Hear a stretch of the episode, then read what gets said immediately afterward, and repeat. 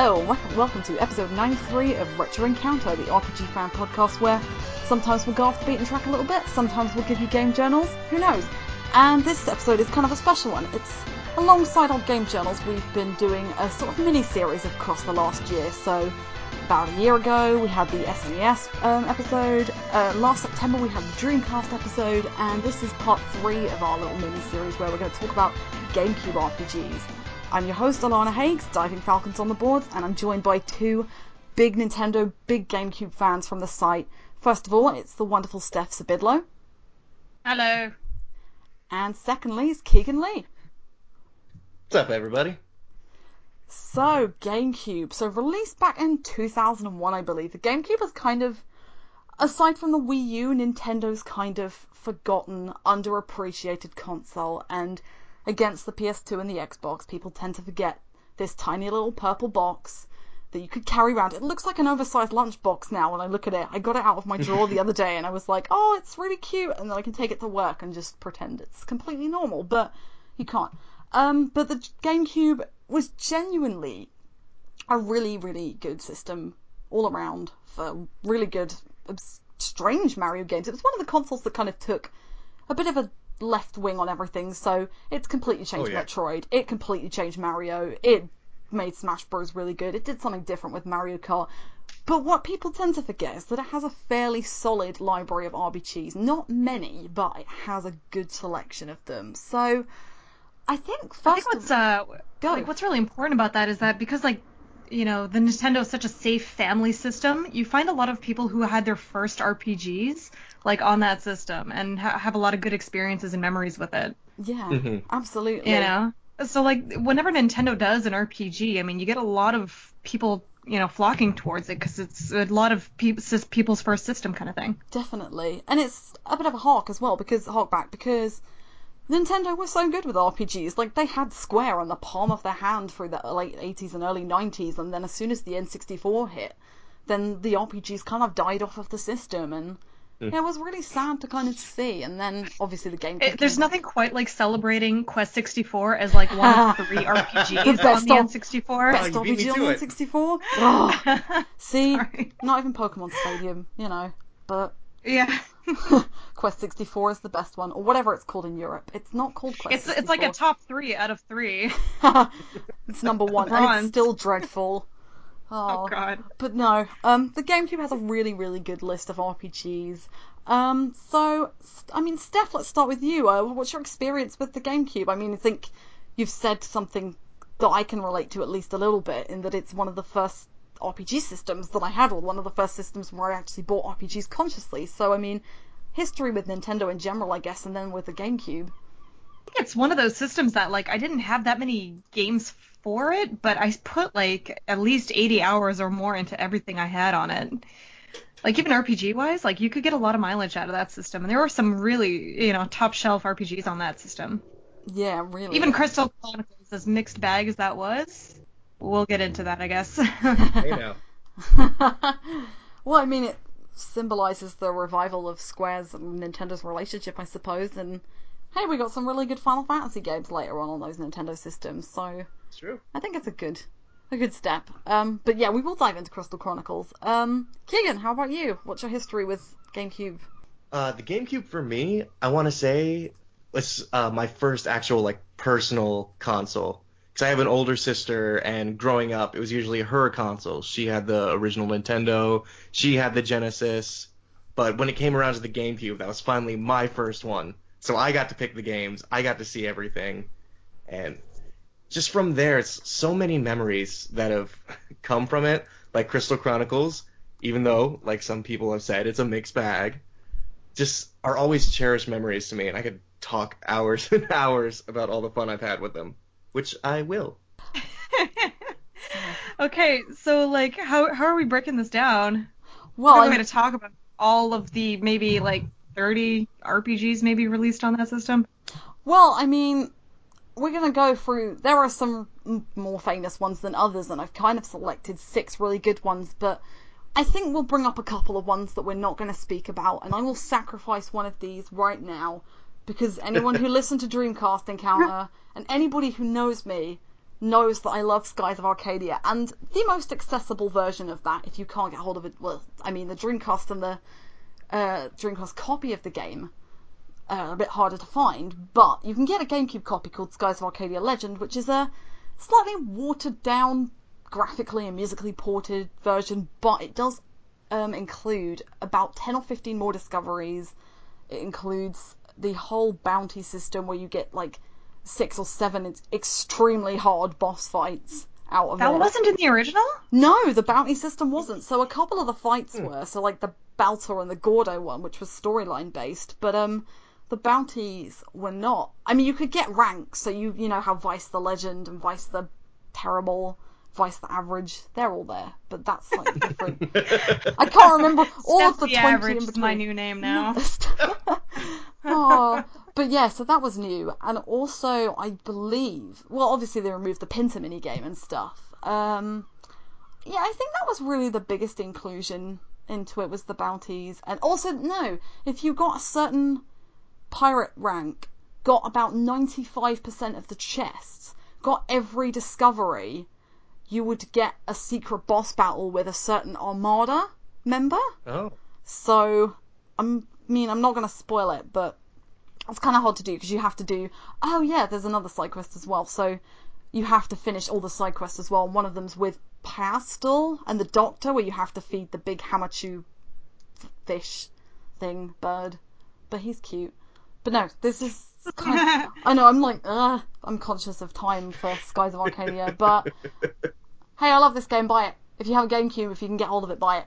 It's gonna get ported. I, I hated the fact. Yeah, I was gonna say I hated the fact that they teased like an HD version of the game or some sort of remastering. Nothing happened. Nope. Nothing. They're gonna do it. They better do it. I'd like to think it's a matter of time because I mean, seeing uh, seeing those two, uh, Vyse and Aika and Valkyria uh, Valkyria Chronicles was just such a tease. Yeah. Mhm. Oh, they look so big in bigger graphics. Aw. Where are they? I did lose my mind a little bit. Oh.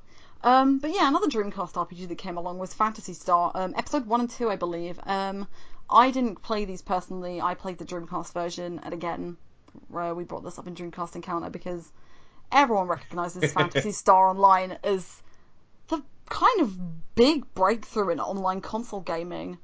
But Without a doubt. yeah, Didn't do it best, but it did it first, almost. You know. Rewatching some footage of it recently reminded me a little bit of Xenoblade's interface, slightly, like very distantly, but Oh, I can really? see a little Huh. bit.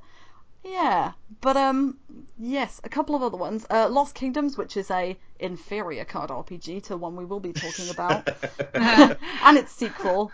Um, and Pokemon Colosseum, both XD and the original, which we may well come back to because we're big Pokemon fans here. We love Pokemon. Hmm. And there were some unique and interesting games, but I don't know if there's any other ones that I've missed out other than those four or five, really. But I think we're going to get on with the big hitters now. And if I would go to Steph, because I believe me and you have been on an episode for this series before, or two episodes which you gr- graciously hosted.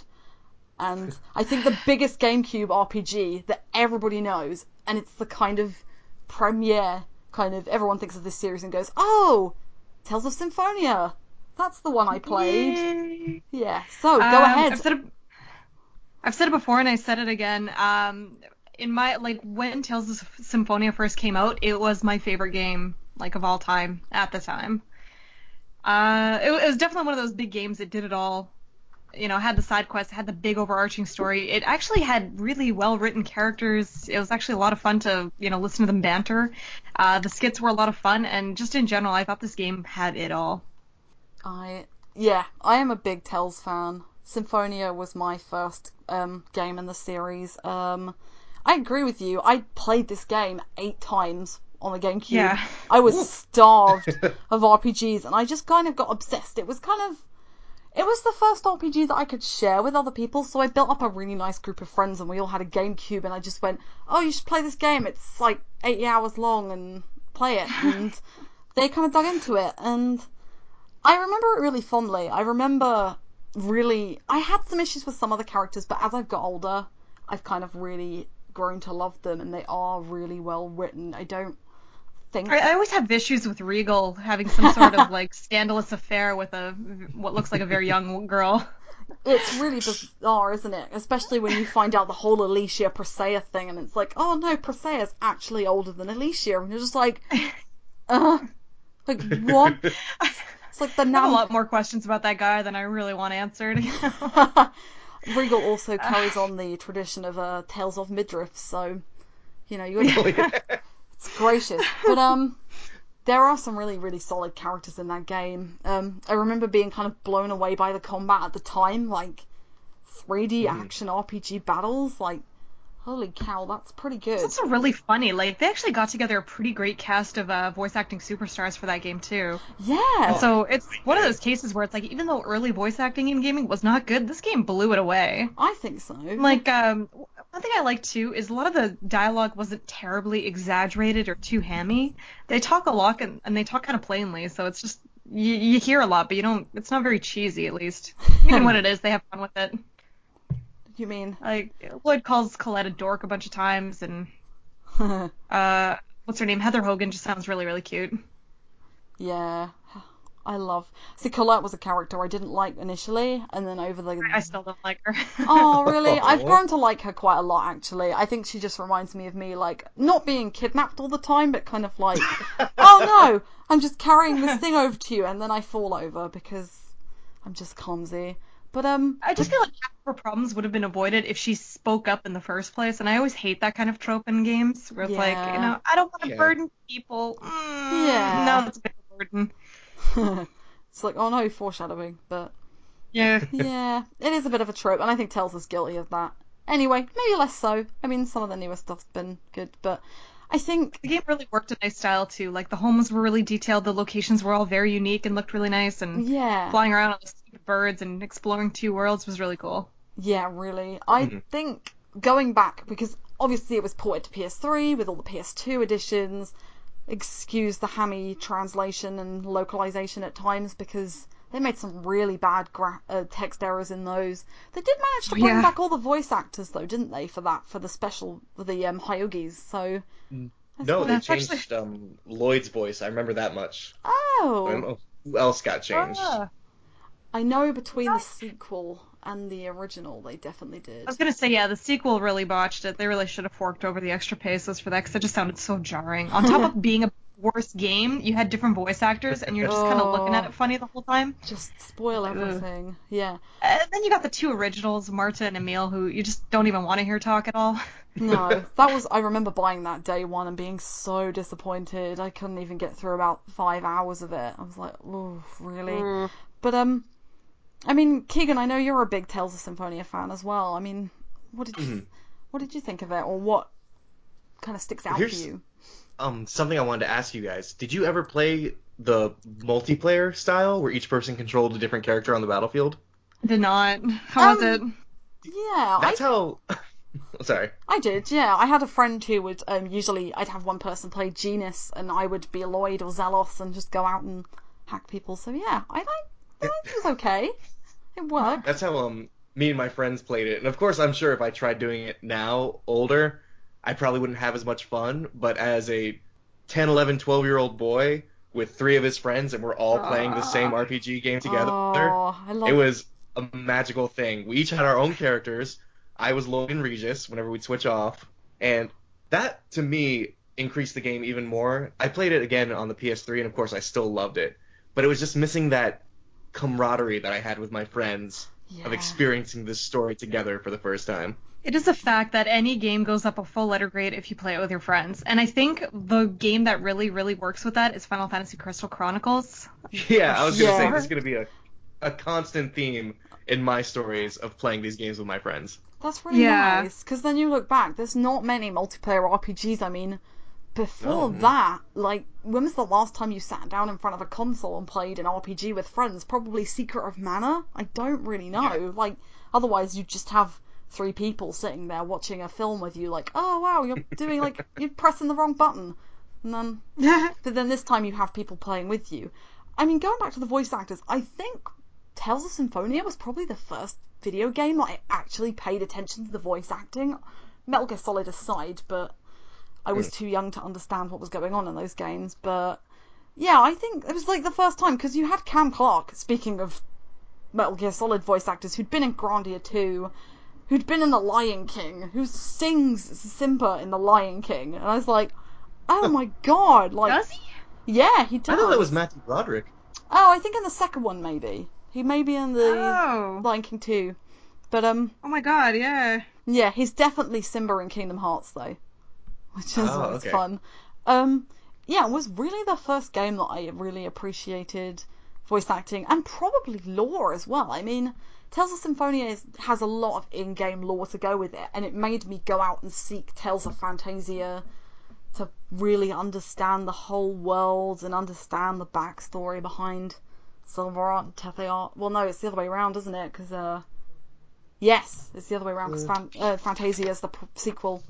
This is a prequel. Oh, but Oh yeah, that's right. I forgot about that. yeah, but it really made me want to go and find out like what happened before, afterwards even, and it was just a really cool concept, and it made me. It was really the first RPG that made me go and look at the series and everything, and just get invested in characters that I'd never played games for. But I really, really like Symphonia. I think now I've played more Tales games, it probably wouldn't even come in my top five, sadly, but Really? I've got a lot of fond memories. Yeah, I'm a controversial Tales fan, so it's fine. and I hate Tales of Graces, so there you go. Boo. Hmm. it's fun. It's fun, but I hate everything else. Oh yeah, yeah. I, I love the gameplay. I love nothing else about it. Exactly. By love, I mean love, but I mean everything else is just what in the hell. Yeah, really.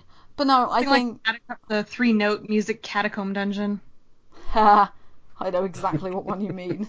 Yeah. Nightmare fuel. But um, yeah, I think Tales of Symphonia. I know Destiny was your first one that you that came out in America, but I think most people probably picked up Symphonia first, and I think it holds a Oh, really, without a doubt. really high. Yeah, and you hear a lot of people always talk fondly about Symphonia because that was their first. Mm, it's really, really special, and hmm, I love it. But one I'm less familiar about, and one that we've already brought up a couple of times.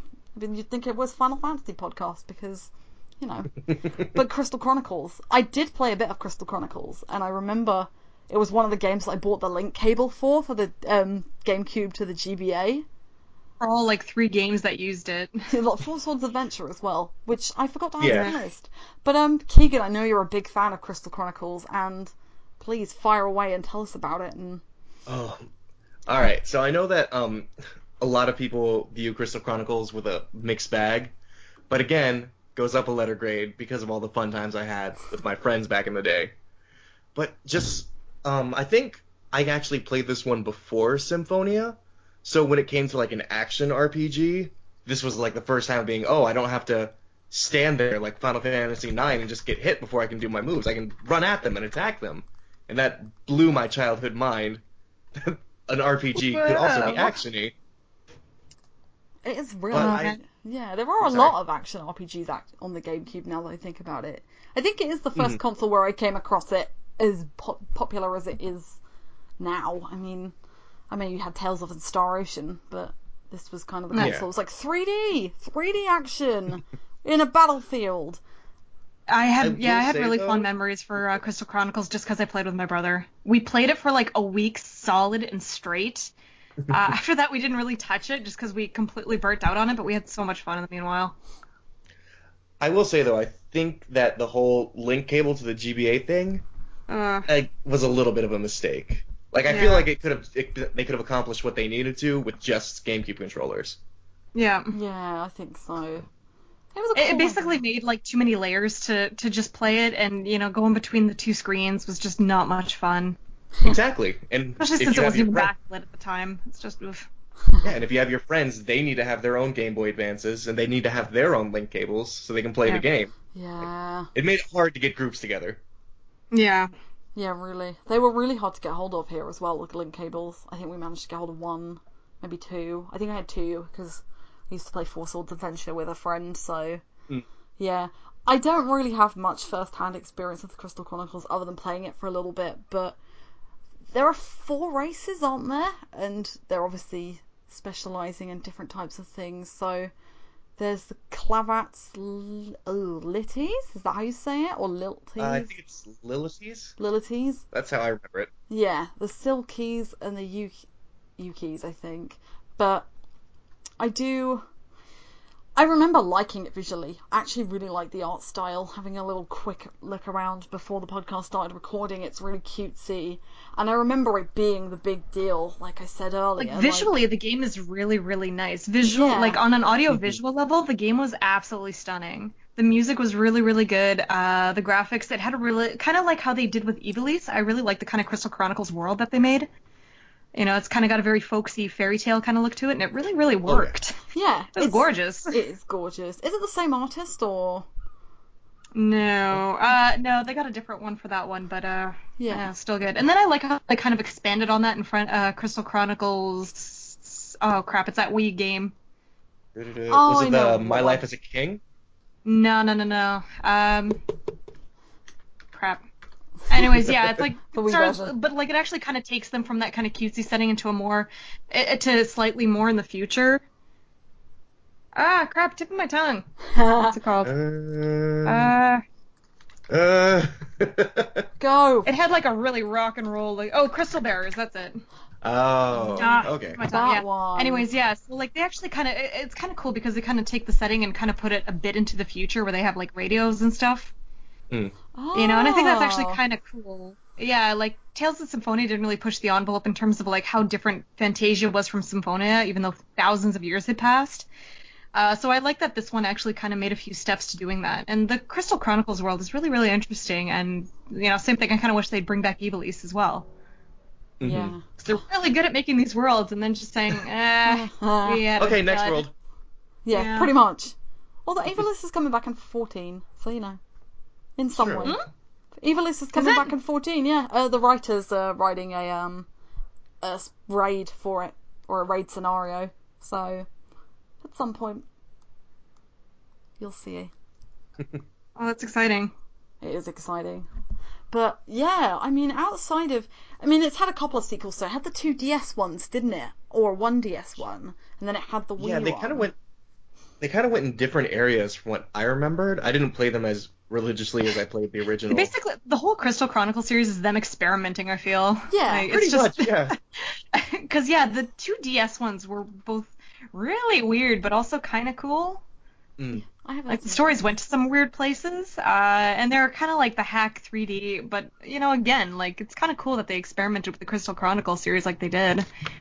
It's kind of a mixed bag, but I mean, you appreciate it. Yeah. They even had the My Life as a King and Dark Lord, which were like the almost like strategy games. I never played those ones, but they were the Oh. WiiWare titles. That was another one where I played it for like two days straight and then just got immediately burnt out. But it was like, you know, like I already clocked like 20 hours. It's like, oh, okay, Definitely. my day is lost. oh no, I'm sorry, I'm wrong. I'm looking it up right now. But it was actually a city building type of game Yeah. mixed with RPG action. Oh. Yeah, so it's actually pretty interesting, and I don't know. I actually really love when uh, Final Fantasy games do spin-offs. Huh, Yeah. Need to find a way to play this sometime. But I really do do bring back Crystal Chronicles because yeah, that whole multiplayer element just cannot be denied. And having a co-op game, like I, I'm so sad that a lot of it's just kind of online cell phone stuff. Definitely. Because yeah, we really need a good co-op game to happen again. Yeah, the co-op RPG has kind of died out a little bit, I think, and Crystal Chronicles is an example that it can work if done properly. I mean, m- GameCube. If they find Crystal Chronicles, it would be the best, like Mm. hands down. You would have so much fun with that. It would be a great party RPG kind of thing. yeah, Because they had a really cool spell My casting dream. system where you could like uh, link up the circles and cast like Firaga or whatever. yes. Yeah. It was so cool. Aww. Is Crystal yeah, Chronicles so like the one where you had to guide the caravan? I feel like I remember that quite significantly. I might be A little that- bit. Yeah, it's like the first level, isn't it? Or one of the first areas. I remember hating that bit a little bit, but Yeah, the big thing was carrying that crystal around that one of the players always had to to keep Oh. the miasma away. oh god. Yeah. Yeah. See, it's when you do stuff like that and you don't have a full party of people, you just get mad. I mean, yeah, so yeah, easy. like just a few frustrating like design decisions like that can really throw the whole thing off. Yeah. Yeah. They made it easy on single player because you actually had a Moogle that would carry it for you the entire time. But if it was like a party of two, You're gonna Yeah, lose a friend because you're forcing them to carry crystals. Oh. But no, I think it's a good experiment, and it was a shame that there were no other Final Fantasy RPGs out on the system because Mm. Nintendo and Square have kind of made brought it back, and they've got some solid, but they've never really reached the same heights. I mean, look at Final Fantasy for the after years as episodic on the Wii, and be like, oh really? Why did that Yeah. need to exist and stuff? But it was a nice thing. It was kind of everyone lost it because it was like, oh yes, Square and Final Fantasy and stuff, and and at least it was Tactics Tactics Advance. Final Fantasy Tactics Advance came out of that, so that's not a bad thing. But, Okay, I really like Tactics Advance. Almost more than I like the original Tactics, but I was younger when I played both of them. Ah, And Advance was way more accessible to my developing brain than the Oh, original yeah. Tactics. Really? Oh. Even with the laws?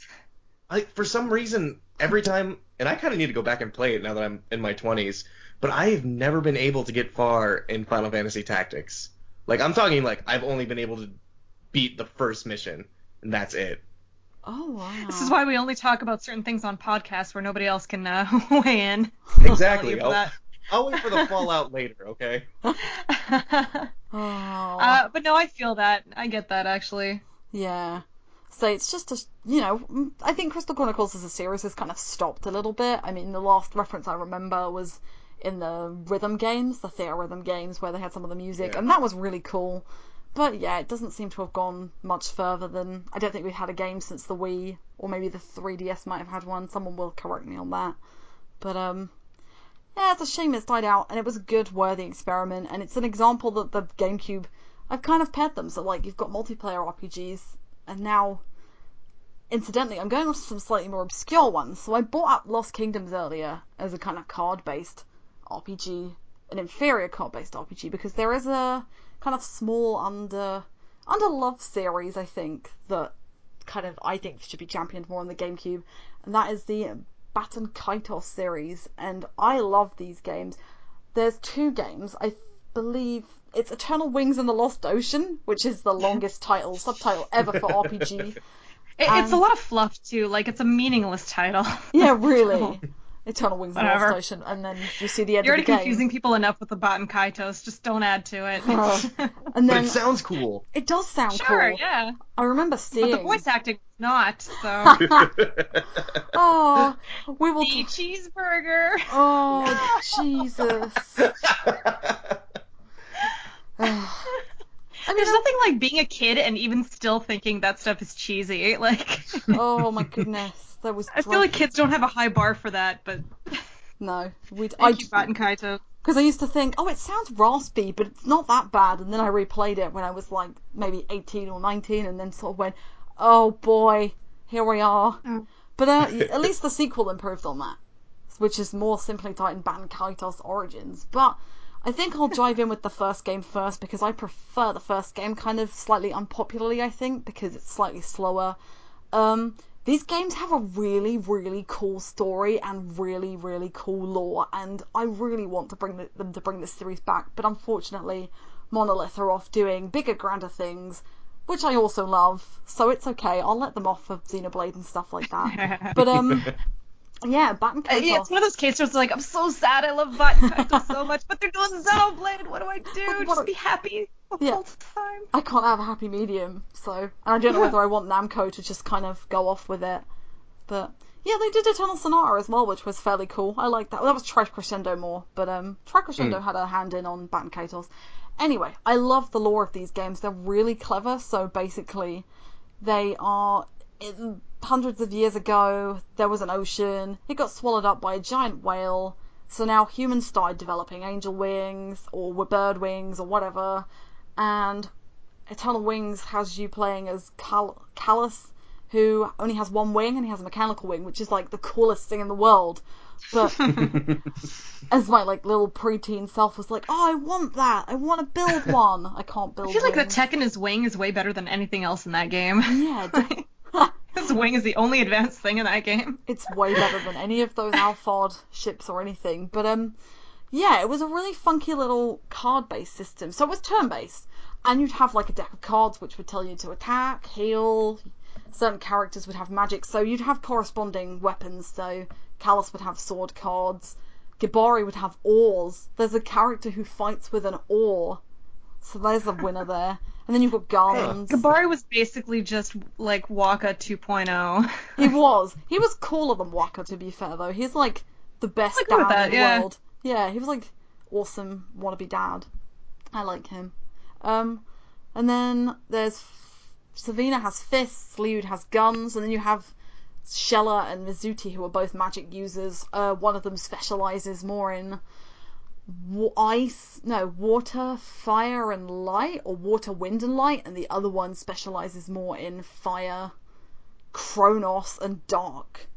So It's actually a pretty balanced party, yeah. So they actually had fun with that, where like Lyude used light and dark, uh, Hmm. Yes. Sylvana used uh, fire and water, which wasn't very helpful. Um, No. there, there were not many. like you're either doing a max amount of damage or very low amount of damage. And I love that they actually let you do uh, like card damage based on straights and all that stuff. Yeah, so I was gonna get That was cool. awesome. So the cards had numbers, so they had one number each on each corner and one on the top, left, right, and bottom. Although some of them did. I think the further along the game you got, you'd be more likely to get better cards that had a better selection of numbers. And basically, you got bonus damage if you got one, two, three, four, five, six, seven, eight, nine by the end of the game, and you get like I don't know double damage or something like that. And you also had finisher moves as well. So if you hit like nine attack, eight attacks, and then a finisher move, and it was one to nine. I think it was called Eternal Sunrise or something, and then you got Eternal Sunset, which was the opposite. So if you went nine to one, but if you used corresponding elements, you got bonuses and things like that. And it was a bit hmm. slower than the sequel, so this I can't quite remember the sequel's battle system as well.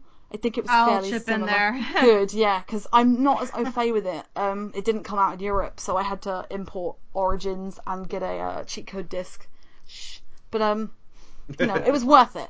But one thing I will say about, I think I'll start with, I'll carry on with the original and then we'll jump into the sequel. Um, but these games look amazing. Even Oh, now, the clouds, man. they the are um, the some of the best art direction, along with I think Wind Waker. It's probably the best looking game on the GameCube and the sequel. I think they look phenomenal, and I think for all of the kind of non-effort that went into the English voice acting, it's kind of made up. The Japanese voice acting's good, but um, oh, they just look wonderful, and I love the art direction of these games, and I love how each of these island nations have got different themes. So you've got like the diadem, which is like the really royal kind of watery based one, and then you've got um, oh, I can't remember the name of the jungle one, Oh, but oh, uh, uh, Holla Holla or something. Holla Holla or- um, yeah, It's very Hawaiian either way, yeah. Yeah, definitely. And it's very nice tropical Hawaiian dungeon. You've got Mira, which is really weird. So there's a city based Oh, off of sweets. Anuenue, that's right. That's, the it. tropical one. You've got Mira, Called which it Nwenu for a while, so you know, just more Yeah. stupid RPG pronunciations. Let's go. yeah. But Mira's my favorite Um, place because it's kind of Oh, it's hidden wild, yeah. in a, it's wild. So there's a sweet city, isn't They look like they had a lot of fun with that city, the cities in that one too. Love it. And then Alphard, which is the militaristic place, and then you've got uh, the place beneath the clouds. I cannot remember again what that place is called. It's on the poisonous. Yeah, where all the masked people live, and they're all really crazy. Like Mizuti's not crazy enough for you, like floating on a boat in the middle of the uh, sky in the ocean. So you know, it's fine. But um, I do, I really rate the art direction, and I really rate the soundtrack because everyone. We talked Oh, about yeah. Tales of Symphonia and we didn't mention the music. There's probably a. I, I mean, I've got a soft spot for Tales of Symphonia's soundtrack, but not because of the quality of it, maybe. Whereas Baten Kaitos and its sequel, I think, are some of Sakuraba's best soundtracks ever. They're right up there with Valkyrie Profile, Star Ocean 2. I'm a big fan of them. I think they're so good. I just remember. They're, they're, they're so weird as well. So you've got like I, I always tried singing the Mira song as best I could. That mm, Oh, like, House just making Cards. stupid whale noises. Yeah. yeah. But it was so cool though. Like you don't really hear songs like that, and it really, really worked for Mira. No, so Um, it's like one of these. the, really- the, a lot of the dramatic, or even like the Ice Palace, like it did like even dramatic tunes really, really well. Yeah. And uh, the Anuenue theme is just so delightful and pleasant that I could just listen to that 500 times in a row yeah. and so kind of do do a stupid dance and flow, throw flower petals, petals in the air. You do have some really. It's another good RPG soundtrack that's good at representing each nation. So you could listen to a track and tell you, oh, that's from this place, or this is from Inoue, and that's from there, and it's also got really good variation in terms of styles. So it's got some of the coolest. I think it's again some of Sakuraba's best guitar tracks. I love the Yeah. boss music in this game, especially. And then you've got the really weird techno one that plays when you're fighting the um, uh, Giacomo. Uh, the big bosses, yeah, Giacomo Yeah. and oh, Crazy Rabbit Chick, yeah, Yeah. Ayame. oh, that was. I have nightmares about those bosses, especially the Oh, first one. You get You essentially had to work that kind of straight in the flesh and all that stuff to actually uh, beat them yeah, without power leveling stupidly. especially if you get locked in because it's a dungeon you get locked into once you're in there you can't leave so you can't like level up or anything like that because you that's the point. Leveling up in this game was weird. So you had to go to churches to level up. So a little bit like the churches in dragon quest where you have to go and heal up. There were red flowers which were save points and then blue flowers which were save points in churches. So you'd take all your experience points that you'd built up and you'd go and talk to the priest and he would level you up based on how many experience points you got. So A lot more effort than you really had to uh, wanted to go through. yeah, definitely. I thought it was a really cool idea, um, but yeah, it's just a little kind of like extra two or three steps. I don't need to do that. Did they take that Oh, out God, of the sequel or? They did, and Yeah. uh, did they? And there was also a really yeah, they did take it out, and there was also it needs to be mentioned a dessert village. Yes. Wait, really? Yeah. Yes. There was a dessert village. It was. It was- you actually, I think you actually ate your way out of a bad situation at one point. You eat yourself out of prison, don't you? yeah. Yeah, That sounds literally. amazing. Gibari's just like, let's eat the walls, and Kalas is like, a yeah, why not? Sense of humor sometimes. Like all of the NPCs in the second game are, honest to god, on some scale of really goofy. Yeah. From not too goofy to absolutely like rolling around, literally rolling on the floor, being stupid. Definitely. I, Um, I also really like the whole card thing that you could actually use that as like a puzzle adjunct. You could use like clouds to kind of make a path or something like that, or get water to like help a, a, a dehydrated NPC. So they actually mixed a lot of the card-based stuff, you know, not only into attacks, but into some pretty cool like gameplay gimmick. yeah, so they were basically. They ate. So like if you had food, it would rot, or it, you know Yeah. you could combine it. So cool. It was so clever. So you could make rice wine, couldn't you, by like fermented soybeans and something else, and it was really clever. And also they used it as really good plot devices because obviously the five parts of the god are the cards, the Magnus, the five Magnus, and Oh, yes, Archilebo, some. oh, wow, God, you can I, remember. I, I them. totally remember flipping out when I first saw that spoiler of what like what all that is. So I was like, oh my god. Um, but that Yeah. and like the whole like uh the the whole big spoiler that of course Baten Kaitos is known for about about its hero is just phenomenal. I love. That's probably one of my favorite plot twists in any RPG forever, I believe. So Yeah. for that, it's really worth playing, and it's the kind of big slap in the face it happens. Oh no, the game's continuing. What's going on here? But one thing again that I also really liked about the games was the system. So you're not playing as the main character essentially. You are a spirit, and you have to, you are basically the perspective you have is like you're sitting there, or you're a spirit in the sky watching the character. So you get to name your spirit. Obviously, just name it after yourself or whatever. And quite often, the characters will always refer to you and ask you questions, and you'll give advice and whatever else. But it was a really cute, cool mechanic that this game, these games had. And But it's um, cool that it would actually help you out in battle. Like if you if you kind of really jived with your spirit, then uh you you know you kind of throw in better cards into the deck. yeah, I Like that's a cool idea. they threw some really good ideas at it, but I just think maybe for the first one in particular, I think the slower battle system, the really terrible dub, and also there was just some bits in it that just didn't click for a lot of people, and I think it it undersold, which is why the sequel didn't come over here. One final thing about the first game before we jump into Origins is the really cool but slightly annoying side quest where you have to fill out the family tree. uh, ah. I believe there are characters who can die during the process of the story, aren't there? That you can't go back I and did not fill know in. that. Wow. I can't Really? I don't know if I'm quite right, but I know there are certain. They're basically if you don't do it all as you're going, then you'll fail, because The game was really cute too. Like it had a whole bunch of like Namco references. So there was like a Golden Axe dungeon that oh, literally had you running around the as Oh. well. That's it, yeah. Yes. So there was one of those, and you actually pick up like little 8-bit axes and all that kind of stuff, or uh, you actually fight a Gnosis from Xenosaga, or um, you could age like a Cosmos card after like 200 or something stupid game hours. Like they threw in a lot of really cute Easter eggs. Yes, and Origins had a Pac-Man card that uh, Yes. that actually eight cards or something like that. did. yeah, Oh. that eight cards beside it. Like it's it's pretty wild the stuff the uh, the amount of measures they went into that game. They had a lot of fun with it. You could tell. Definitely. Oh.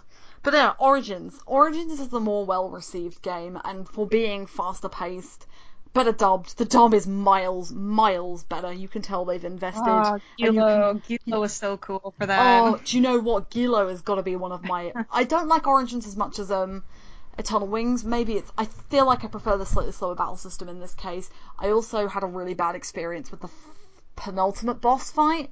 That boss took me over an hour, and I don't even know Uh. why. It was just long. I can't remember what it is, but um. Was it one of the ones with the main bad in that game? I think because it's really hard. Yeah, it's insane. Yeah, it's just a pretty tough battle. Yeah, they had One pretty thing tough games. weird about that game too is like it was actually better to stay with a small deck. Like it's one of those games that like like you'll level up and you can expand your deck, but honestly, it was actually way better to just keep a very tiny, tiny deck of maybe 30 cards or something like that. Yeah, you could have up to Yeah. 40, couldn't you, or 50 maybe in the. Yeah, and it just technically would not be actually better for you gameplay wise to keep that up. Yeah, definitely. Just sort of ironic. Yes, but uh, Origins is an overall more polished experience, way faster, dubs way better, and as you said, Guillo. Guillo is probably one of the best characters ever. I mean, he's dual, it's dual gendered. It's a robot that has a male and a female voice. They speak at the same time. So cool. Steph probably the effect really more. works out, and it kind of adds a kind of interesting ambiguity to like Guillo's feelings for Sagi, as you know, kind of bizarre and nonsense as they are. Yeah, he's definitely. you know, but it just kind of adds uh, very strangeness to it. It's a definitely. And it sounds great. Like, you know, I feel like the anger really comes out in the male voice a bit more, or, you know, and just kind of the softer tones really come out with the female voice actress a bit more. Yeah, it works as well because I think blending their two voices together, you really get the sass off of Gilo all times. He is such a little teen. Let me eat this wench. Yeah, Yeah. and just kind of real sassy, angry lines. Yeah, I re- see the main cast is a lot smaller for Origins, and uh, it takes place 20 years prior to the events of Baten Kaitos, so you basically get some answers as to where this ancient gods come from, why Alphard is such a terrible nation. So you start off as somebody who works for the Alphard Empire. He basically gets kicked out of the Alphard Empire, and um, the girl, what's her name? I've forgotten her Milly. name. Milly. Milliard. Milliard, that's her name. So Milly will take you takes you off and she wants to help you kind of uncover what's going on with Alphard and why they're basically going corrupt and everything. So it's a really cool again it's, It, it's definitely got a bit of sequelitis despite its prologue status. Um, yeah. So like a lot of the story beats aren't nearly as interesting, even when you're playing as the uh, the sort of Laguna Dream group. You know, it's just yeah. eh. Uh, but like since the battle system was a lot more polished and uh, you know a lot of the locals and the you know the sights and sounds were just a bit more interesting. I think it's like you said, it's a bit more of a polished title, so you can enjoy it a lot more. It's nice. But yeah, a lot of it's just the same story beats where you just go into the different villages. It's like, uh, cool, whatever. It is, it is nice to re-explore the areas, and of course you get some new areas as well. So it is always really, really nice, and it's nice to see some of the characters that you've got in the first game in this prequel. Yeah. because you see. Gibari as like a fourteen-year-old, the king of King Ladekahn, who's the prince at this point, I believe. You get Giacomo, who you have to fight again, and you see Lyude's Nan, don't you? I believe Nanny and the kids when they're really young, and it's all You even run into like what might be like Kalas as a as a, like before he was born, I guess. yes. And you kind of run into his dad, I guess. Definite. Yeah, it Yeah, was so- really clever. It was really clever, and those dream sequences, I ugh, I I did not like them at all. Like they weren't as cool as the, The Laguna dungeons Dreams. sucked. The dungeons yeah, the sucked. dungeons were really obnoxious. I must say, actually, mm. this I don't. The dungeons aren't too bad in either games, but those ones are terrible. I think the only dungeon I remember disliking in the first was the the moving block one, which I have a history Oh, of what about the cool fractured mirror dungeon? I love the fractured mirror dungeon. That Wasn't that awesome. cool? I loved that. But yeah, the The game did really cool dungeons, like from gimmick, you know, from gimmick to concept to execution. yeah. I think uh, even it started keep doting on the first game, but they had like a kind of not necessarily. It was like a first person perspective where it's like uh, it kind of the camera kind of follows you, but not. yeah. Uh, I don't know Oh, in the it, but basically it always follows behind you, and you have to know the direction of where you're going based on that. The so it's not like it's a top-down view. You just have to kind of read the map as if it's always coming at you from behind you. Yeah, that's the one underneath the Cloud Nation, isn't it? I remember getting really Yeah, I know what frustrated by that, and I just ended up drawing it out basically. But um, Yeah. yeah, the only dungeons I don't really remember liking are the tower. The tower of. Do you remember the block tower where you have to press all the blocks and? That one sucked, yeah. I hate that. I hate block tower dungeons anyway, and I hate moving platforms. Um, and I don't like the one in the swamp either. Ugh, so slow. Oh. Um, God, But- yeah, there there are just a ton of like really interesting ones in that game, though. yeah. Uh, damn it, yeah. they're totally underloved games. They are really underappreciated, and don't know how The hard they are music good, the plot is good. It's definitely a really good game that I pray to God that they somehow find a way to port or something. It'd be a great title to revisit. I agree. I definitely. It was want- so pretty too. I love uh, pre-rendered backgrounds in general in games. I miss them a lot. I Like if the them- graphics couldn't be that good, at least you could make a really nice kind of matte painting of one. Oh. Yeah, because I remember Alphard was just all like shiny metal, Gold. and it was so brilliant. Yeah, it, basically everything looked like a giant tuba or something like that. It was just a big tuba city, and everything was gold and bright and brilliant. And uh, yeah, from top to bottom, that game is just something to look at. I want to go play it now. So do I. My GameCube's sitting in my drawer right underneath me. I'm like, I'm gonna get out and play it. But see, now you've reminded me that Lyude's weapons weren't guns; they were tubes. They were they were different Yeah. types of trumpet. There were trumpets, Which is amazing. I don't, I don't know if it really makes sense, and the game doesn't really care to explain it. But you're just kind of like, all right, Cool. let's do it. Yeah, musical cool. weapons. Let's do it. But um, something else that's kind of obscure on the GameCube. This is another series that's been underloved, and it has had another game since the GameCube iteration. Um, I think Keegan expressed some interest on our group chat the other day about this game. I got it confused with something else, but Custom Robo, I've not had any experience of playing. Please tell me about it because it looks really cool, and I feel like I should have played it. Oh yeah, it's a very fantastic game. One of my personal favorites from the GameCube generation. It's basically an action RPG where you play as a commander of a tiny little, I think it's like 30, 32 centimeter tall robot. And basically you go into these little battle arenas and you just destroy other mechs. And the big level up system uh, is through getting new pieces, kind of. So it gives you an idea of like building a actual miniature model of like a Gundam or something like that. We're just constantly switching out pieces and weaponry, and they actually improve your little robot. Oh. Actually, sounds pretty great. Oh, it was so much fun. I and remember seeing it, I think. Is there a trophy in Smash Bros. for Custom Robo, possibly? Or. I believe there is. I'm Mhm. pretty sure, yeah. I remember the little, like, blue and red robot, which I think is the, like, mascot kind of Yeah. image on the front cover. I probably remember looking at it and going, it looks a little bit like kitty, tr- not kitty Transformers, but you know what I mean, like super fun action, high octane kind of, oh, No, let's shoot things and that. But, um, apparently there's a chicken robot, which I've just seen. Am I There's- right? I'd have to look back for that one specifically. I don't remember that from my memory banks, but there were so many interesting robot designs that would come throughout the game. Like, I don't remember exactly who the artist was, but they really put love and effort into this. And I actually found out when I was um, researching the game earlier this week, the first custom Robo actually came out for the Nintendo 64 in Japan back in '99. Oh, so it's a So series. I think I think we've beaten out Quest 64. Yay! Hey, that's good. But yeah, it actually um is a whole series, but over in the West, uh, North America specifically, got the GameCube Custom Robo for the first time, and then worldwide there was a Custom Robo Arena for the DS, which Yes. is the first time and only time it showed up in Europe.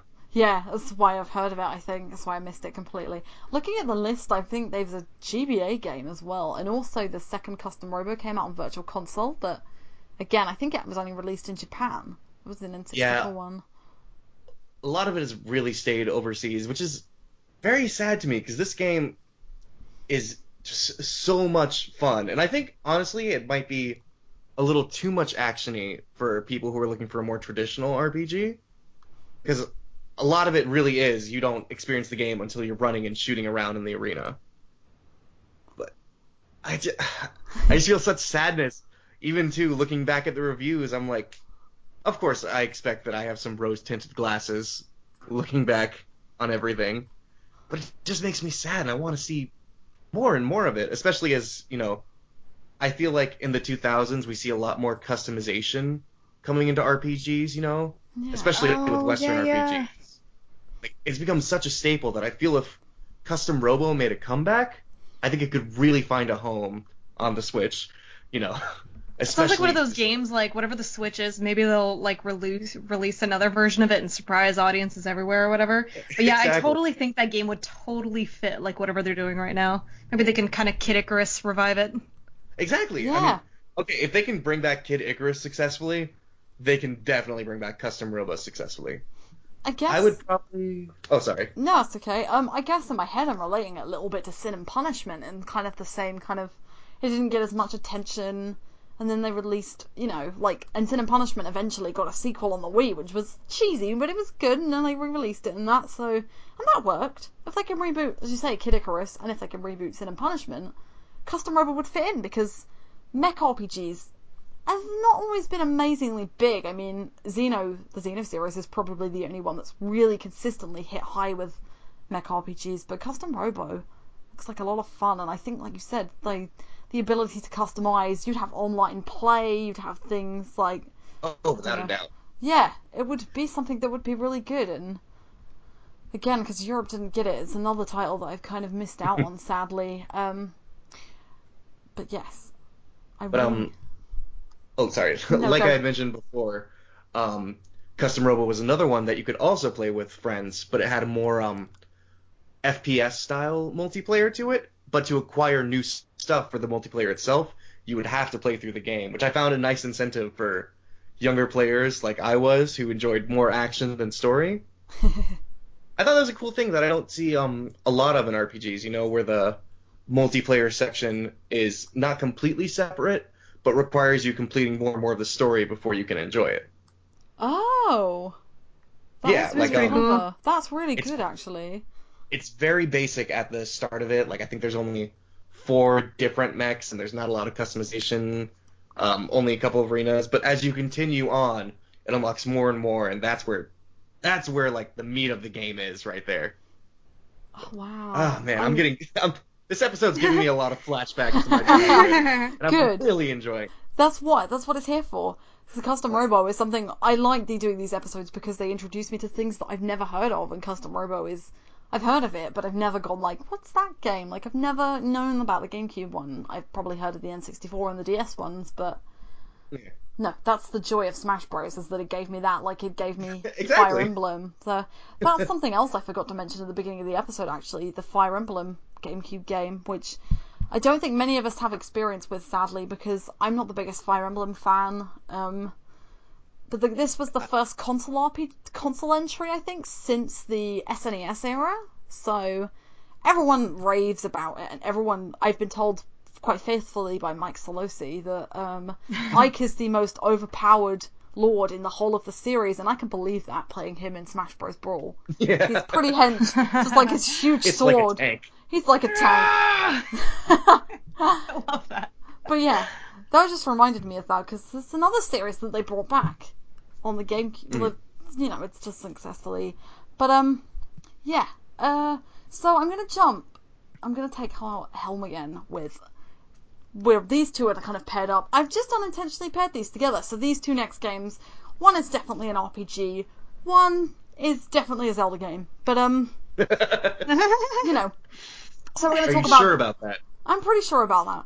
So the these are the two big hitters of Nintendo. So if you think of Nintendo, you think of Mario and you think of Zelda. So back in 1996, nobody thought Mario and RPGs would work, and the SNES misproved everybody that RPGs and Mario does work. And the N64 further cemented that with Paper Mario.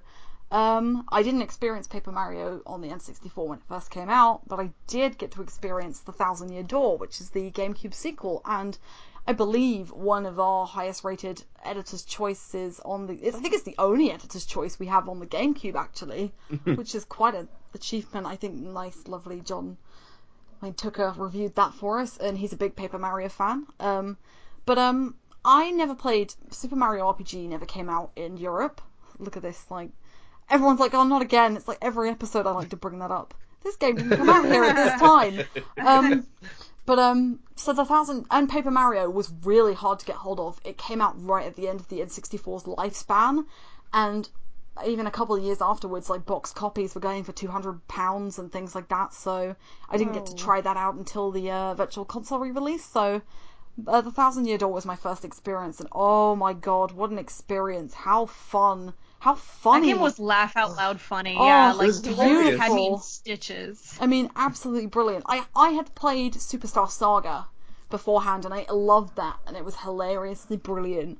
But oh my god, Paper Mario is just kind of worlds away because it's so much more clever. Like it's traditional Mario in an RPG on the GBA, whereas you're a paper thin piece of Mario walking around a town where you know there's like there's Koopas who are blatantly getting drunk and things like that, and it's like I just I don't know. Like Paper Mario is a wonderfully gleeful game. Um, Yeah, it has those surprisingly dark moments where you um, if you look at it hard enough, you're like, wait, this is kind of weird to see in a Mario game. yeah, Like the the noose in the first town, there's just like a, uh, there's like it, there's no nobody hanging in it, of course, but just the implication like oh that in the Mario world executions happen. It's like, oh god. yeah, oh, but no, it's like they're really. I was genuinely surprised. Like I think again, actually, I'd forgotten about it. Along with along with the Zelda Wind Waker and um, Baten Kaitos, I think Paper Mario is one of the best looking games on the GameCube because Oh, it's just God, so yes. bright and colourful and pretty to look at, and it's like like in a picture book story. And Oh, exactly. I always get really sad thinking about Paper Mario because the Thousand Year Door was kind of the last really good solid like it was the last proper RPG one and also the Mhm. last like exceptionally good one because Super Paper Mario that came out on the Wii is the creepiest game I've ever played. It's also the- Really? it's so creepy. Have you ever played Super Paper Mario? No, I played it. It's been a while, but I've never thought of it necessarily as super creepy. So I'm curious. I mean, what makes that for you? the so I'm gonna mix it up a little bit with the Wii game. So the River Twygz, for example, where the hands where you're swimming, there are hands grabbing up at you. Like I just that bit freaks me out. And also there's this little girl. Like, is it Mimi? Mimi, the one who turns into a spider. So like her Okay. head tur- so there's this girl and her head turns upside down and she suddenly sprouts spider legs out of the bottom of her head where her neck should be. I just I just I'm slowly realizing that I think I've like repressed memories of Super Paper Mario. Yeah. Because when you started, I was like, "That's not that creepy," and I'm like, "Oh, Remember no, that bit? No, that's creepy." Yeah, but um, anyway, Paper Mario is.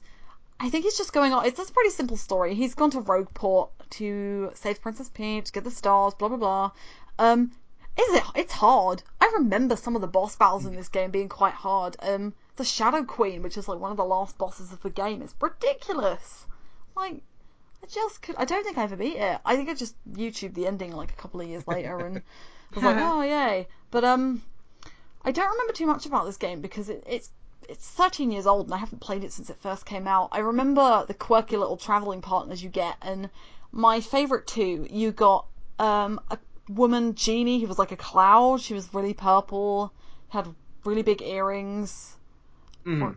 and then okay, so there's three. Then there's there's a level that I really specifically remember, which I think is a wrestling or coliseum level where you have to do loads of fights, and in it you get a Yoshi egg, and the Yeah, Yoshi yeah. egg has got a little mohawk, and he's so cute and so angry. That's Yoshi. He's so cute, but he just wants to kill everybody. I'm like, please don't.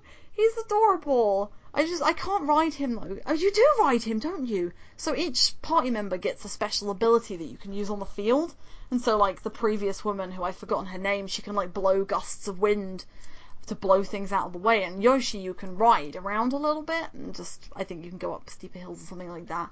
Uh, the other character who I really strongly remember is the witch lady. So there are three witch sisters in the creepy tree, creepy steeple, I believe. That might even be the N64 level.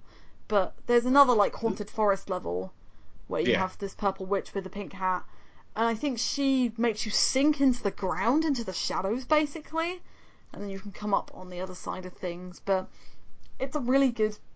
The, the prequel and the sequel are really, really good examples of how to do really different RPGs, and like Mario works as an RPG. Mhm. It's been proven a million times. I think the Superstar Saga as well has kind of slipped a little bit. So I think the last good one was Bowser's Inside Story, and I'm not saying that any of them are bad, but they're just kind of like dipped in quality. They have a different feel to them. Yeah, they're Yeah. not the same. It's almost like they've kind of flogged the dead horse for too long, maybe. Yeah. But yeah, like the Paper Mario games that have come out after the Thousand Year Door have not been as high quality as Mario's Super Paper Mario 64 and the Thousand Year Door because Super Paper Mario, Sticker Star, which I never touched, and then what was the other one? Uh, Color Splash. Color Splash. most people. Yeah, they took some extra gimmicks that weren't necessarily needed. I mean, it's a piece of paper. He's a piece of paper walking around. There's a gimmick there in itself, kind of. And yeah, I remember having a lot of fun with it. It was good. Oh, wasn't there a DS or 3DS Mario RPG where Paper Mario actually joins like the Superstar Saga Mario and Luigi? Oh, yes, there is. I That's a newer one, right? That's a I think so. It's like a vague memory to me. I don't know if I just like saw it or something, I but don't think it's that old. Yeah, I just don't really remember it too good, which again I think kind of says to the not quality, but just kind of memorability. yeah, Just not has not been the same since. yeah. It's definitely for me personally. I have very good ideas of like the Paper Mario story and this Thousand Year Door story, but everything after that kind of just like clumps together. You know, I have a hard time differentiating it. Yeah. Yeah, it is But- kind of indicative of the fact that the series has slipped a little bit. I cannot remember what it's called though, and it's gonna kill me, and I'm gonna look it up. So, uh, Paper Jam. Super Ah, Paper yeah, that's Jam. Yeah, no, I completely forgot about it. I had to really think about Sticker Star as well because that wasn't great. Um, I think the Thousand Year Door is the kind of again, it's the end point of that series being really fantastic. They're fairly Hmm. good now. Super Paper Mario is a platformer more than anything, and it's probably worth a play just to see how like people say that Ocarina of Time and Majora's Mask are some of the scariest Nintendo games. Go play Superstar Super Paper Mario and tell me what you think after that, and just I come think I'm gonna have to play through it again now just after hearing your critique of it. Yeah, I think it's just gained legendary status among kind of like this video game is not scary, but these are scary moments in it, you know. But so I think we're kind of going to wean off of. We're not going to end our episode as such, but I think as is the GameCube and Nintendo, as I said, are well known for Mario and Zelda, and the GameCube came with it two, one and a half, let's say, because Twilight Princess was shared with the Wii. But Yeah. it came with one really solid Zelda game, which one people scoffed at at the time, and you look back on that like 12, 13 years later and go, people were not happy with Wind Waker. People were not very happy at all with it, and I just think, oh, oh okay. Gonna fire One thing on. I forgot to mention on the Thousand Year Door one, kind of want to throw it in before we moved on. Yeah. But I loved how the battle system worked in that game. Not so much how it played, but how it literally took place on a stage yeah, with an audience yeah, cheering either Mario and his companion or the enemies. definitely. And that is awesome. They were really, really cool. I and you got scored, didn't you, based on the amount of applause Yeah. you got in boss fights, especially. I remember, but I don't remember if there Oh, were yeah. normal com- battles as well. Um, I don't. I'm not sure about the score, but I know there was always an audience watching you, even in normal combat. Yeah, That def- could help or hinder you, depending on how much they liked you. Yeah, definitely. Because there were some boss fights where you deliberately didn't have a crowd and you would Mhm. be left to fail. I think maybe the Colosseum ones might have been an example. Oh, I definitely need to replay this game. Definitely. By the way, it was Madame Flurry who was the genie woman, and Vivian. right. I had to look it up. Vivian, that's the one. Yes, I do remember them. And there was a bomb, I think. The bomb captain. Uh, yeah. but nah, never mind. Um, so yeah, so as I said, we've got two of the big hitters on the GameCube, Mario and Zelda, and it wouldn't be a Nintendo podcast if we didn't bring up a Zelda game. But say Twilight, there's two really good Zelda games on the GameCube. There's Twilight Princess. Even though we're still really torn about whether or not to include them, and with the debate never ever ends. But Well- let's do it anyways. Yes. Well, I mean, I And at least annoy one viewer who's Yeah. just like, Zelda just like it's not an RPG. No, we know. But yeah, actually, I say two. There were three. So Twilight Princess was shared with the Wii.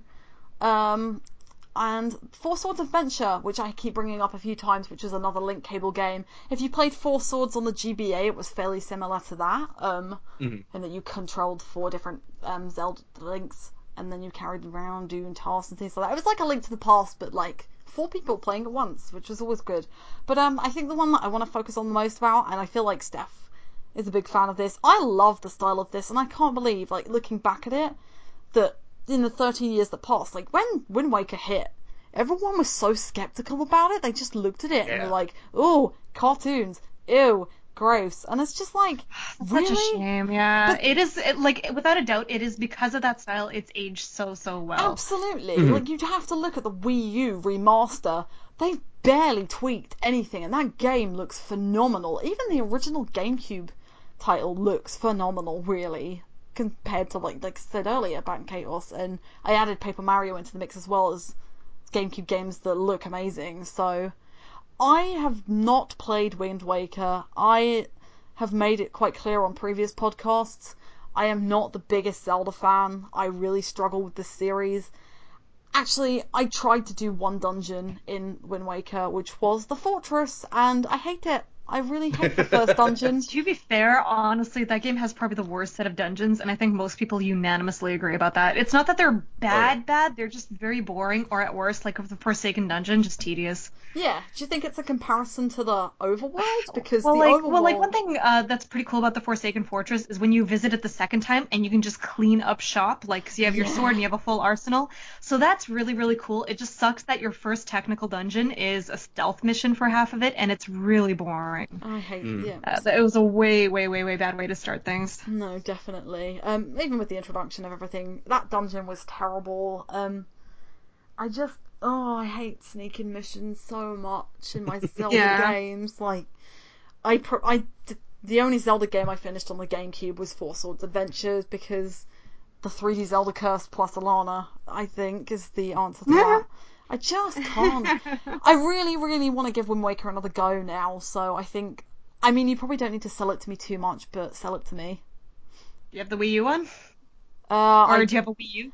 I won't be owning a Wii U when this podcast goes out, Oh. but I still own a GameCube.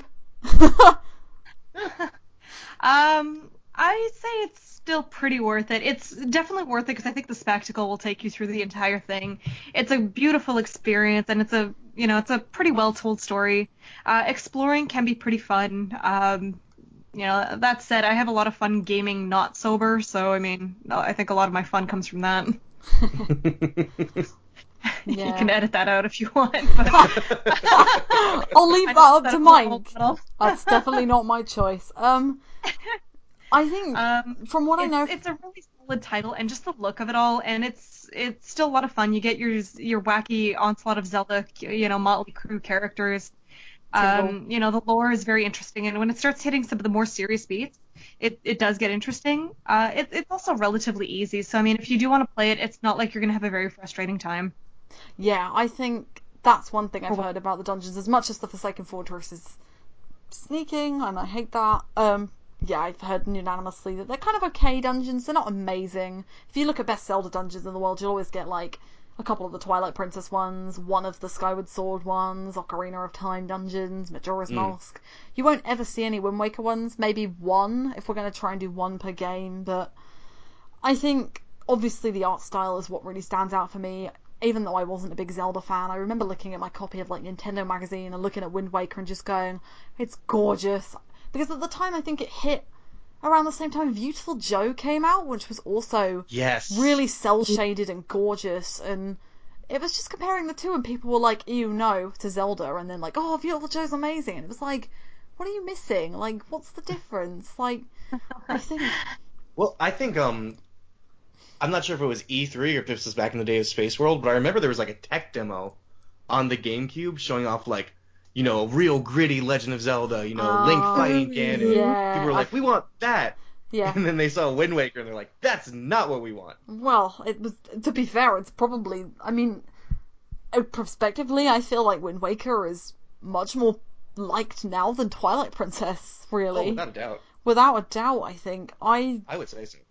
and I picked up Twilight Princess for the Wii. I didn't have it for the GameCube because I thought I'm going to try and get into Zelda again, and I just I got halfway through Twilight Princess and just gave up because I was like, uh, really?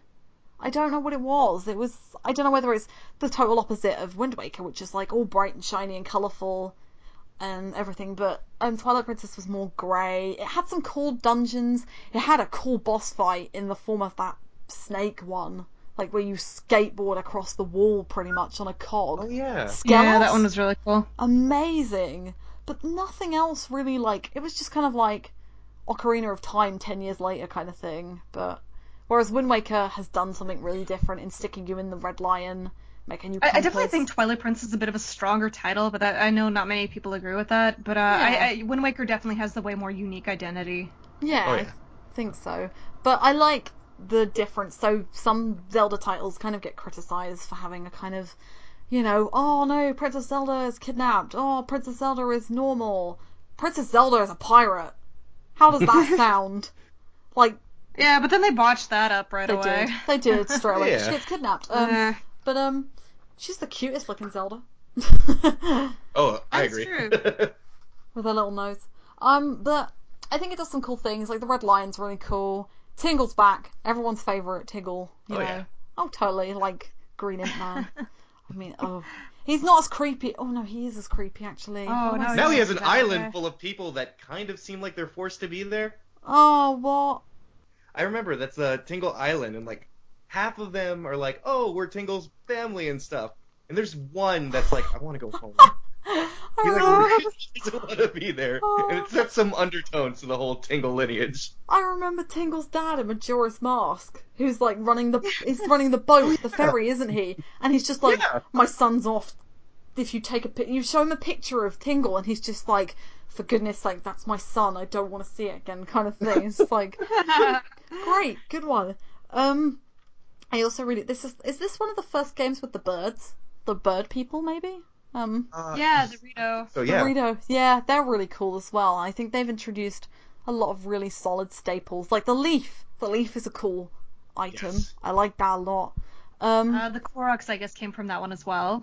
Yeah, Those were really cute too. I think they were really darling. yeah. And actually, I suppose I see a lot of um, Wind Waker's influence in Breath of the Wild, especially in the art style. I suppose it's not as obviously cell shaded, but there's definitely something more cheerful. It, kind of lets them have that kind of give to pull off kind of cartoony animals as well as kind of the fierce stuff like the Lionels. You yeah. Know? So it's like a cross Uh, whereas Wind Waker kind of had to stay kind of cartoony, where even the most fiercest enemy looked kind of silly and cartoony. Yeah, so it crosses like Skyward Sword and um, Wind Waker a little bit in its graphical style, and it really works. But I Mhm. think, yeah, Twilight Princess is not not my favorite. I might give it another shot. It's 'cause I, I like Twilight Princess just based on its atmosphere. I always thought it was like one of the best versions of Hyrule, like alive and living, realized. Oh, absolutely. I liked walking through a town, a, a bustling town that wasn't just NPCs ignoring you. Yeah, definitely. um, Midna's y- you know, so- definitely the coolest sidekick, I think, as well. Uh, yeah, and that's something the series just hasn't really gotten quite as right ever since her, you know. So uh, the items I find were some of the best, and in terms of like as all together, I find Twilight Princess has the strongest dungeons in the series Really? Yeah, I heard that. I but as a that. whole. I think the Sky you know? Temple is quite popular, as is the Snow Temple, I believe. Um, the Sky all, Temple like a lot is of those cool. late game ones are really really cool, and I like how it even kind of throws a spin on some of the ones. So like it's not just a fire dungeon, it's like magnet mining and you know just kind of cool kind of cool water segment. Um, Yeah. you know, so like you, even the forest dungeon, like it's not just forest. You kind of have a segment that's outside, and you're helping out a bunch of monkeys. So it's kind of tries to throw a few kind of nice twists to it. Mm. Uh, it, it's not just a sand temple; it's a prison meets, you know, like using your dog senses to find ghosts. Like it, it's kind of a nice kind of spin on things. Yeah. So overall, I think it had the strongest set of dungeons in the series.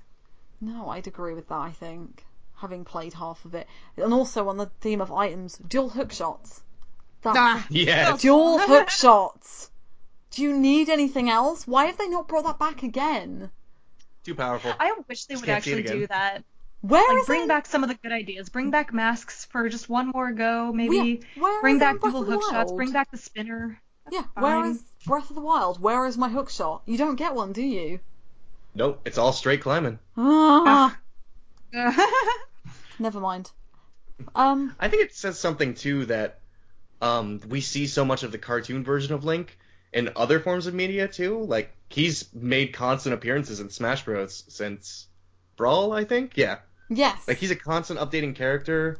He made his own little branch in the Zelda timeline, you know, with uh, yeah. uh the oh the names are disappearing. The Phantom, Phantom Train, Hourglass and Phantom the Hourglass. Spirit Tracks.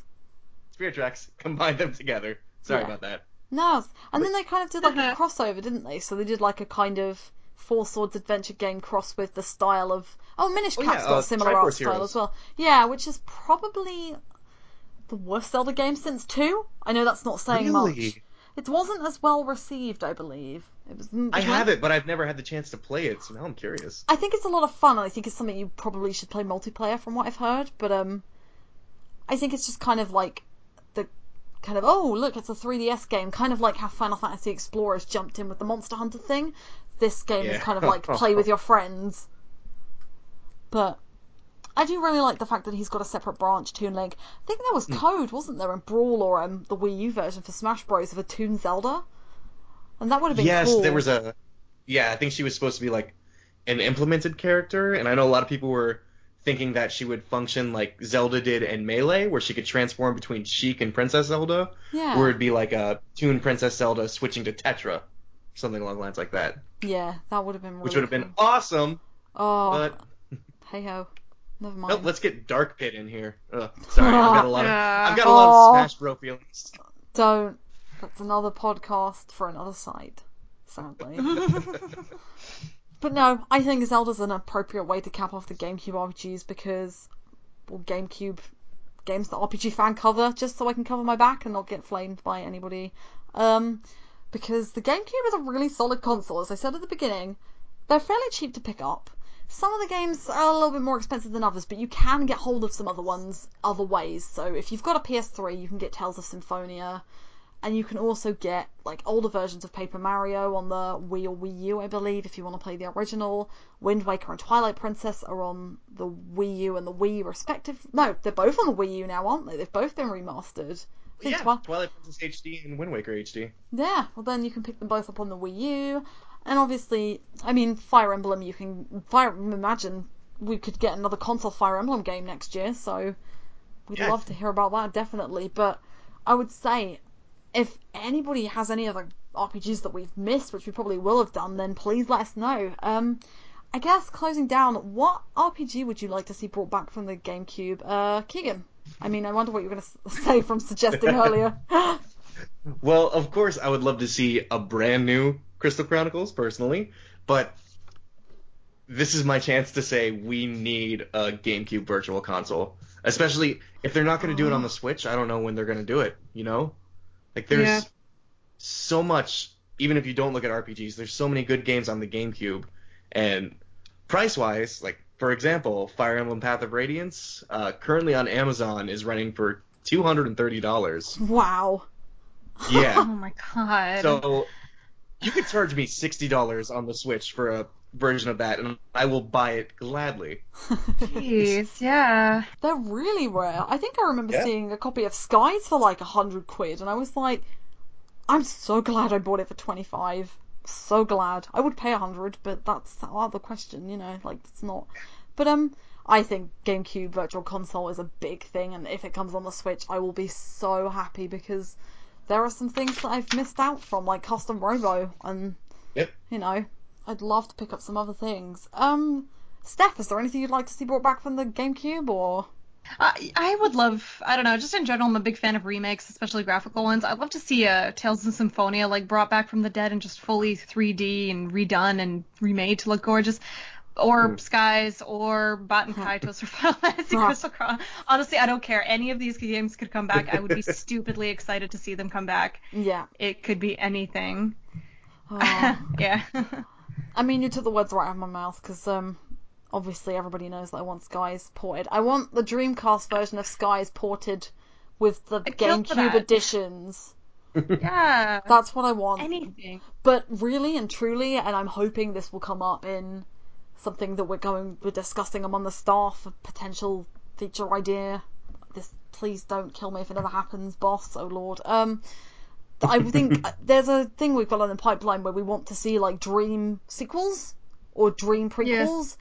I think a third Baten Kaitos game would not go amiss because those Ooh. that Ah. world is awesome. So I've said it about Shadow Hearts, like a fourth Shadow Hearts would be great. A third Baten Kaitos would be great. As Monolith should move on to it after Xenoblade 2. Let them finish Xenoblade 2 because I really want that game as well, but Baten Kaitos is definitely where I'm going. But I really miss the GameCube. Is kind of the end thing. I miss the tiny little discs. I miss the tiny memory sticks. I miss my Wavebird controller. Yes, Like, the the, wa- best Oh, the yeah. best wireless, wireless. controller. Absolutely, never been better. Those batteries lasted for years. I was like, oh. but syncing them together was always ridiculous because you had to like match the numbers up on the bottom and sometimes Yeah. it changed. But no, I really miss the GameCube. I'm glad it's. I said before we started podcasting, I don't think Steph was here. The GameCube is the only ARM game console that came out in the last 15 years, other than the newer stuff, that I've not ever had to rebuy. I've never had to Yeah. rebuy it. So I have the very first GameCube that I bought in 2001. It is a durable system. Yeah, I've played like the hell out of that thing. Yeah, I even had to buy a second copy of Tales of Symphonia because I played it so much. I scratched the first disc so much. But no, I do miss the games and say GameCube Virtual Console would be excellent.